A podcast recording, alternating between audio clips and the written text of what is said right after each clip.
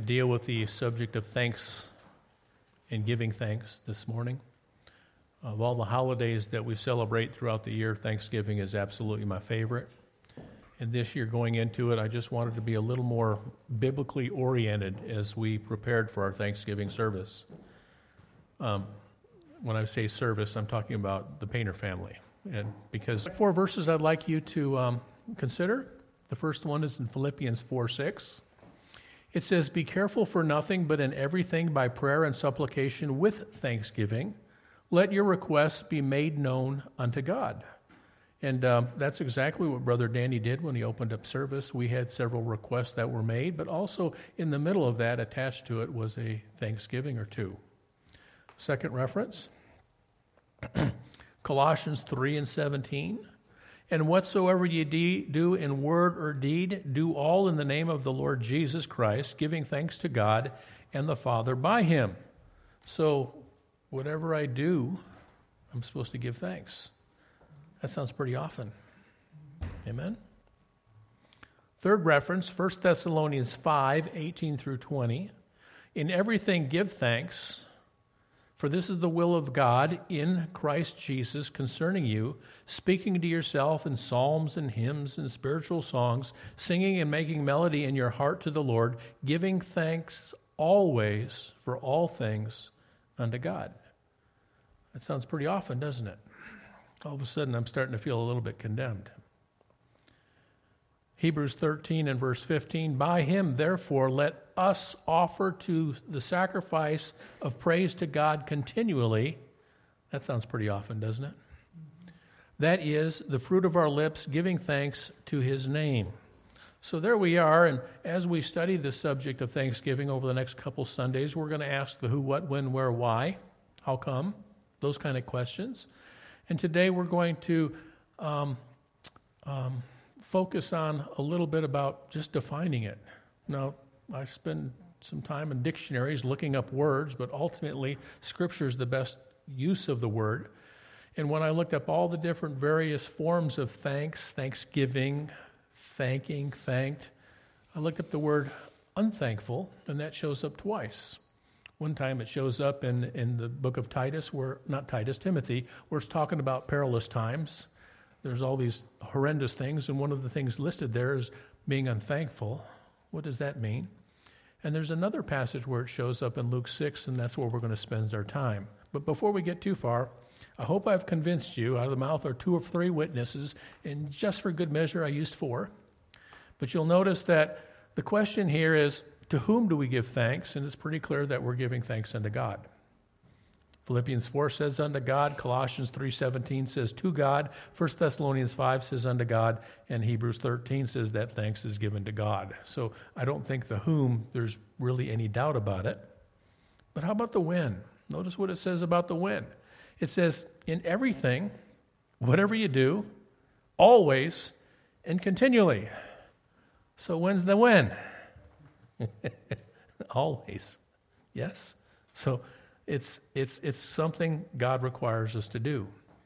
And it's something that I got to admit, I don't do it continually. I don't do it always. I don't do it that, that, that, that frequently, and I've got to be more cognizant of it. Okay? So let's go forward, and I want to get to the passage. Now, I, I, I want to prepare you for this passage. This one took me three days to figure out, and three calls to fellow preachers. I called one, and, and well, actually, I called three. Uh, the first two weren't home. And finally, I got someone that was home, and we talked about it, and he gave me the answer. And then the Lord was very merciful because the other two that I called and left messages, they called me back. I try not to bother too many preachers, but three of them came back and they all gave me a different perspective of it. I mean, the same perspective, but from a slightly different angle. So I'm very thankful for their input. Part of today's sermon is the benefit of other primitive Baptist preachers. But I want you to notice that sometimes Scripture appears to contradict itself. And this is one of these passages I sat scratching my head for a couple days. Let me give you an example of a contradiction. One of the times Paul says he's thankful, he says he was thankful to the church at the Philippi because he says, every time I thought of them, I just gave thanks. One of the things that was so special about the church at Philippi is when Paul was going out making his loops around the Mediterranean Sea, he would go to some cities, and the church at Philippi would send him gifts. And he would be very thankful for them. But what was puzzling is sometimes he would go into a city like Corinth or Thessalonica, and they would say, and they would offer him stuff, and he says, No, I don't want anything from you. But when he's saying, No, I don't want anything from you, a gift's coming in from Philippi. And he said, Paul, what's your problem? Why is it okay? What, Would their gifts have cooties? I mean, why is it okay to take gifts from the Philippians, but not from the Thessalonians? Well, what's my favorite two word answer, Brother Danny? It depends. It depends. You see what happened in Thessalonica? They were lazy bums. Okay? And he says, I don't want you, to, I want you to see me working with these hands. So I'm not taking anything from you but he took gifts from people that didn't have a problem there. Amen? So sometimes we look at Scripture and it appears there's a contradiction, and at first glance, I ran into that kind of contradiction. But whenever there's a contradiction in Scripture, it's always in my head and it's not in Scripture. I just got to figure it out. Okay? So here we are in Luke chapter 6. in verse 32, it says, For if ye love them which love you, what thank have ye? For sinners also love those that love them. Verse 33 says, If ye do good to them that do good to you, what thank have ye? For so also do even the same. And if ye lend to them in whom ye have hoped to receive, what thank have ye? For sinners also lend to receive as much again. Now think about it. I'm going to go love somebody and Jesus is saying, What thank you having in loving them? Well, the only way I can consider that is if I go to a verse like in 1 John 4, where God says, For God so loved you, we ought to love one another. What we're doing is when we love other people, we're doing it to say, Thank you, God, for having loved me. In other words, giving thanks is more than just something oral, giving thanks is something you give. Amen? So if I go out and I reach and I love someone and I'm doing it to get something back, you know what? That's not true giving thanks. That's a social contract. Okay, think about it this way. Um, when I used to teach, every once in a while, someone, a teacher, would have maybe a doctor's appointment and we'd go, Hey, Mrs. Black, would you cover my class? If you ever have a doctor's appointment, I'll cover your class. And she says, Yeah, I'll take your class. And we go, Oh, thank you. But really, when I agree to such arrangement, and someone says, Dolph, will you cover my class? And I'm thinking, okay, maybe one day I'll have an appointment they can cover my class. Is that really a Thanksgiving? According to this, no. It's really a contract. You got I got, it's an IOU, isn't it? Well, in here, Jesus is saying, when you love someone with the expectation of being loved again, that's not the kind of thanksgiving that Paul that is being talked about in 1 John chapter 4. And it's the same thing about doing good. Well, I'm going to do something to Brother Brandon because I know, brother, one day he'll pay me back. Well, that's not a Thanksgiving. And the last thing is if I'm going to lend some money to someone that's most likely going to pay me back, that's not a Thanksgiving. Do you, do you understand? Okay, let's go to the next verse, though. This is, this is the problem. Okay? Whoops, I went the wrong way. My I think my battery died. But anyway, here it is. Read verse 35. But love ye your enemies and do good and lend, hoping for nothing again, and your reward shall be great. Think about that. You got it. Sister Peggy got it. That's the first giggle. Thank you. What's she laughing at? You got it? Okay. I'm going to do I'm going to love Lincoln because he's going to love me back. I'm going to love James because I'm, he's going to love me back. I'm going to do good to Richard because he's going to do something good for me. And I'm going to lend a, to Emery because he's going to pay me back. And the guy says, No, no, no, don't do it that way. Just do it anyway. Because if you love him, God will pay you back. And if I do good to him, God will do good to me. Is that really thanks? Is it? it it's kind of like Paul.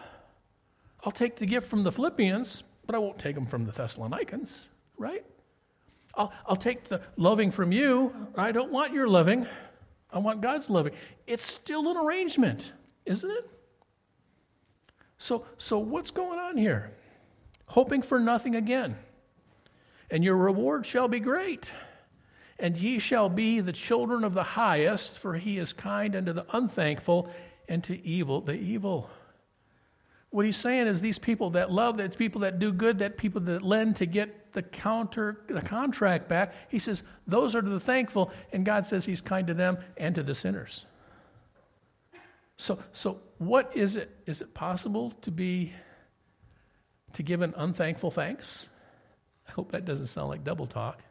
Okay? Okay. Right now I see a lot of confused looks. So I'm going to dive in even deeper. I got another passage in Luke 14 that teaches the exact same principle. So stay with me. I'm in Luke 14. I'm going to start reading at verse 12.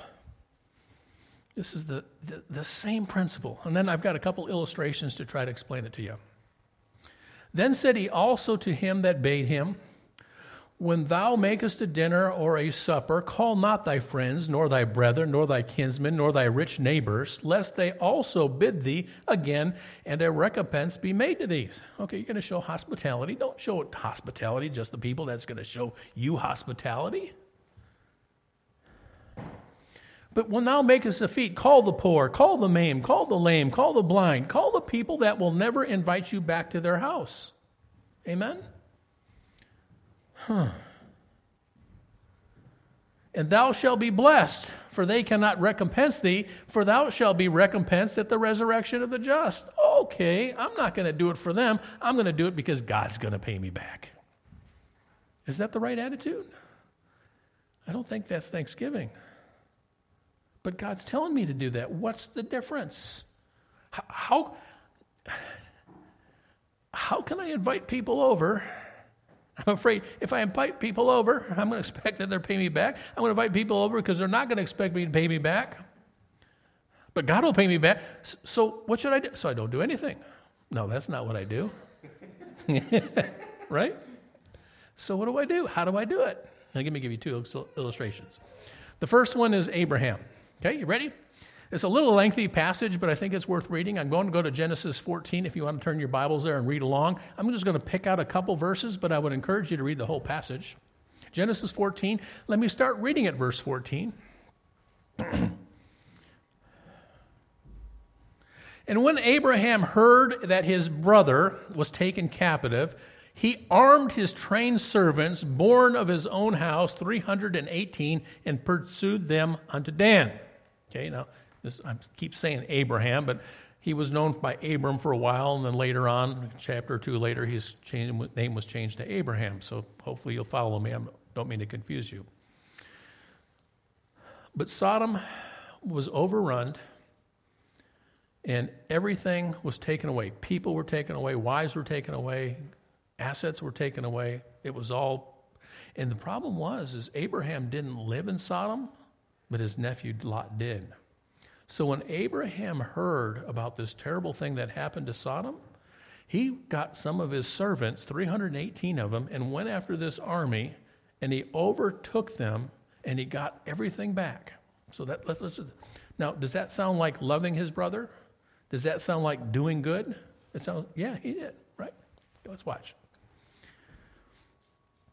verse 15 and he divided himself against them he and his servants and by night and smote them and pursued them unto hobah which is on the left hand of damascus and he brought back all the goods and also brought again his brother Lot and his goods, and the women also, and the people.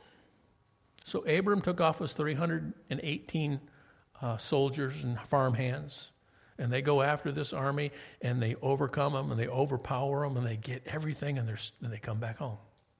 And when they come back home, this is in verse 21. I'm skipping down a couple verses. The king of Sodom says this He said unto Abraham, Give me the persons and take the goods to thyself.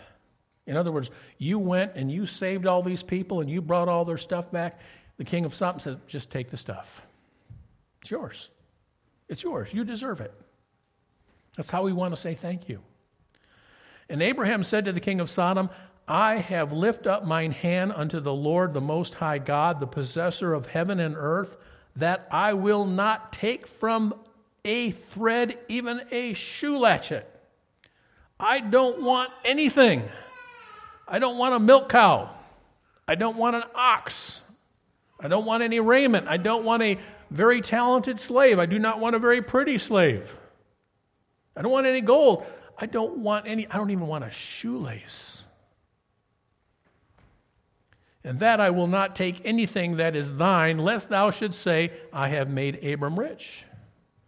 But notice what happens in the very first verse in the next chapter, chapter 15 and verse 1. After these things, the word of the Lord came unto Abram in a vision, saying, Fear not, Abraham, I am thy shield and thy exceeding great reward. What was Abram's reward? God was his reward. Abraham wasn't doing it to get something from man. Abraham wasn't doing something to get something from God. Abraham was walking in faith, and God was Abraham's reward. What a difference!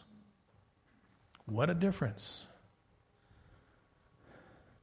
You know, there's some thanks that are given in Psalms. I want to read a couple of those. Here's six of them. Notice what it says, going along this theme about God being our reward. Psalm 30 and verse 4 says, Sing unto the Lord, O ye saints of his, and give thanks at the remembrance of his holiness. God, I thank you because you're so holy. 75 and 1 Unto thee, O God, do we give thanks Unto thee do we give thanks, for thy name is near, thy wondrous works declare. God, I give thanks for your wondrous works. 100 and verse 4 Enter into the gates with thanksgiving and into his courts with praise. Be thankful unto him and bless his name. Lord, I'm thankful for your name. And of course, with his name comes his reputation. 106 and 1 Praise ye the Lord, O give thanks, for he is good and his mercy endureth forever. I'm giving thanks for God's goodness and his mercy.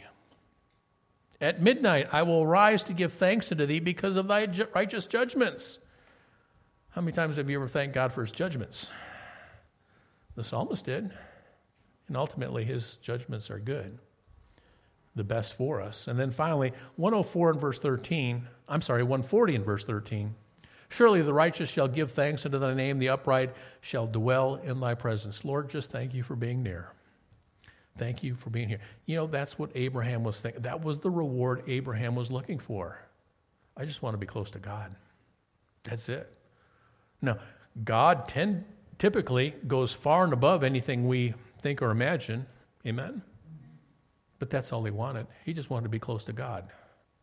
One thing about when we do a contract, and I call them a contract, when we do something for someone else, it's kind of horizontal. We kind of know what we're expecting back. But with God, we have no idea what He's going to give us or when He's going to give it to us, or if He's going to give it to us. It could be in a completely different form. See, that's the difference. But I will tell you, you can never outgive God. I dare you, try it. Okay? So, the act of thanks the act of kindness is your thanks for God giving you something. Okay? You don't do it to, to, to get an IOU. All right, here's the second illustration. The first one we did was Abraham. I'm, I'm trying to illustrate this point about doing something not from a reward for men. And we're doing it not for a reward from God, but we do it for faith from God. And a lot of times that is a reward. But that's not our motive. If not, it's no different than expecting something from man. Am I wading in too deep? Am I getting too technical? Motive is everything. Okay. 2 Kings 5, we're going to read about three main characters in this place, this, this particular account. We're going to be, read about a Syrian general named Naaman. He's one character. We're going to read about Elisha, and we're going to read about his servant. Um, I always, I always want to put um, an N in there, but there's no N. Gehazi. I think that's how you pronounce his name, Gehazi. And it turns out Elisha was always thankful.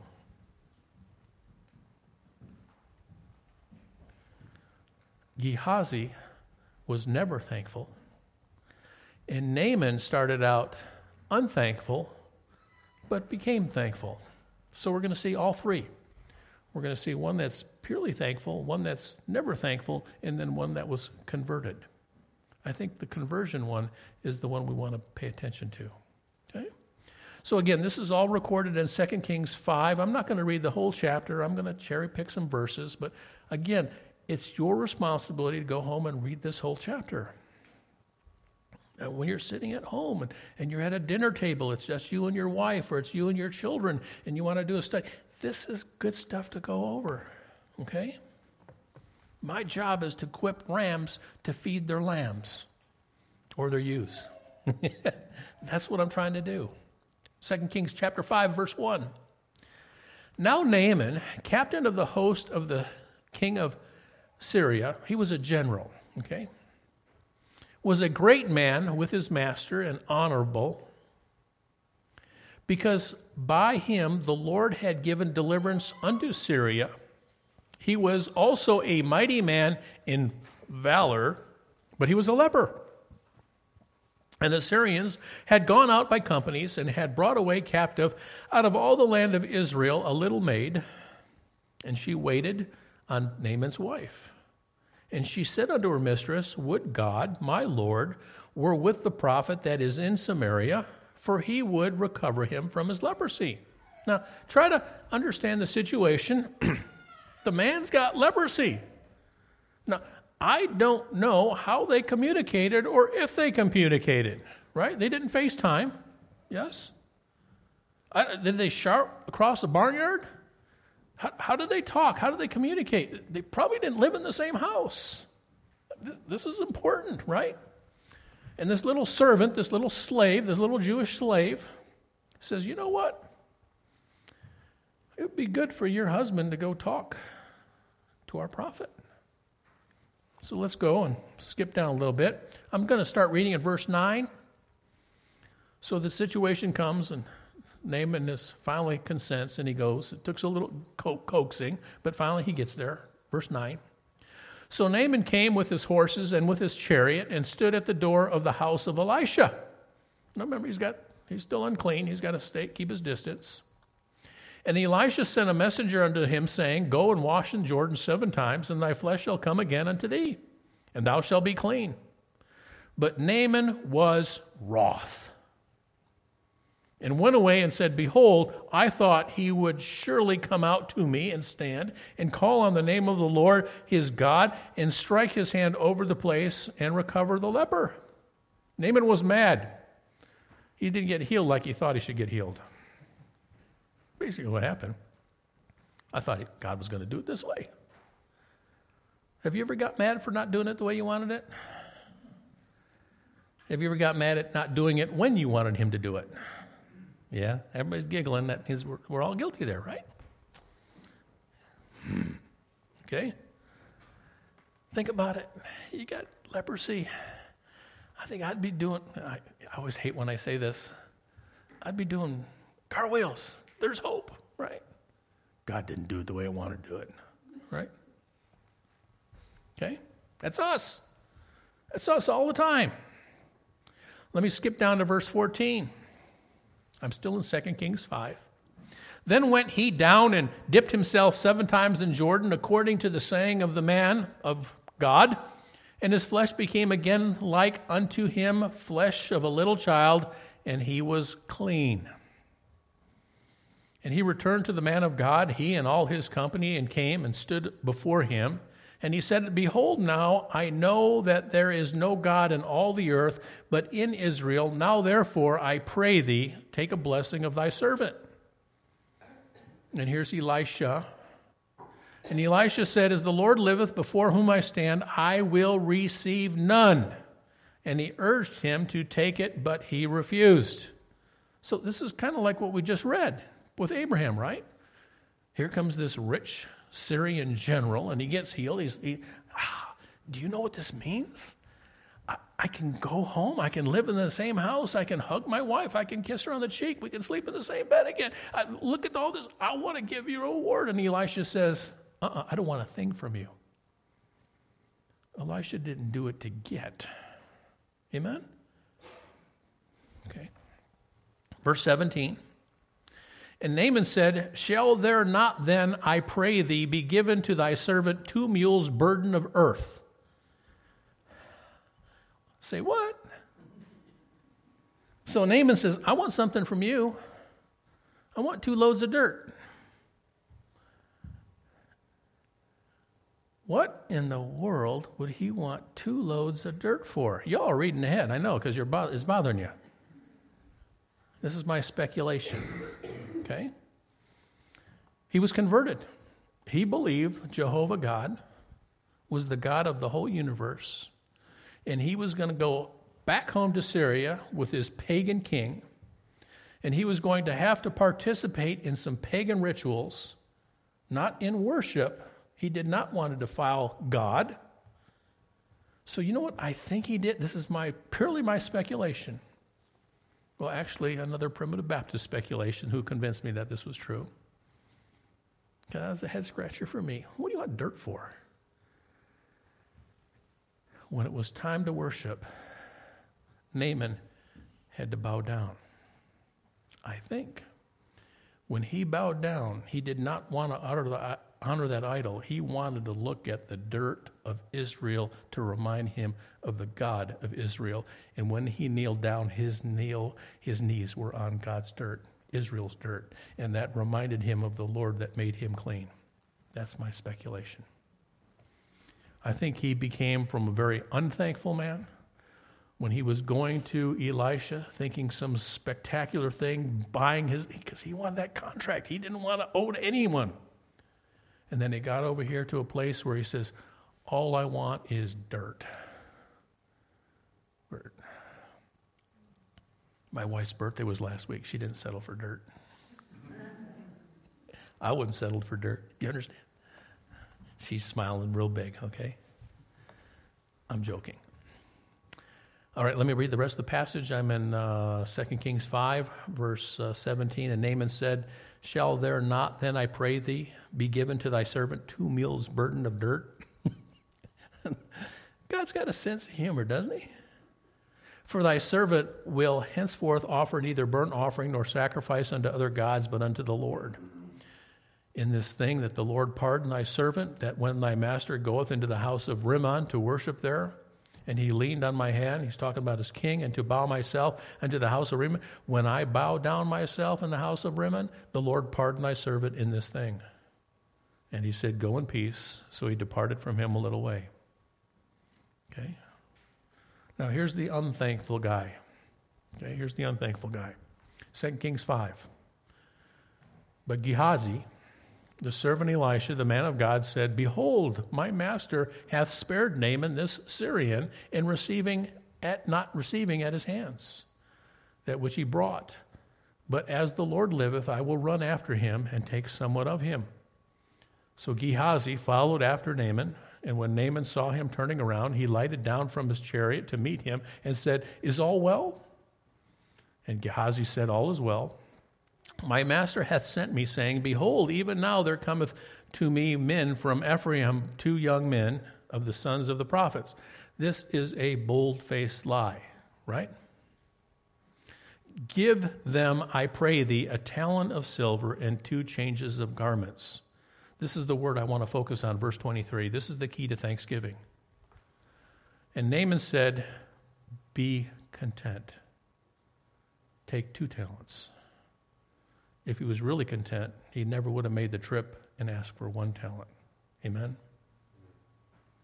And he urged him and bound two talents of silver. Go ahead, take these two talents. And Gehazi said, No, no, I only really, really need one. No, no, take them, take them. And he tied them up and he, left, and he left with the two talents for each one of the men.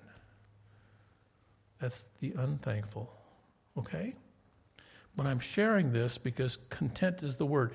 It is hard to give thanks when you're discontent. It is impossible to give thanks when you're discontent. Well, how do you get content? Well, I got this little pill box here, and you take this little pill and it takes care. No, that's not what happens. It's a whole state of mind.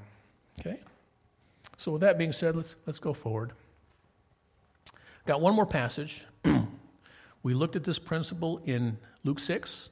We looked at the principle in Luke 14, and I got one more place where the principle shows up. It's in Hebrews 6. It's this paradox I'm going to do something good for my fellow man, not because I want something from my fellow man. I'm going to do something for my fellow man because God is great. Not because I want something from God, it's because God is great. And yes, He usually rewards, but I'm doing it because of faith, not for the reward. And when God gives a reward, it's what I need, not what I want. Amen?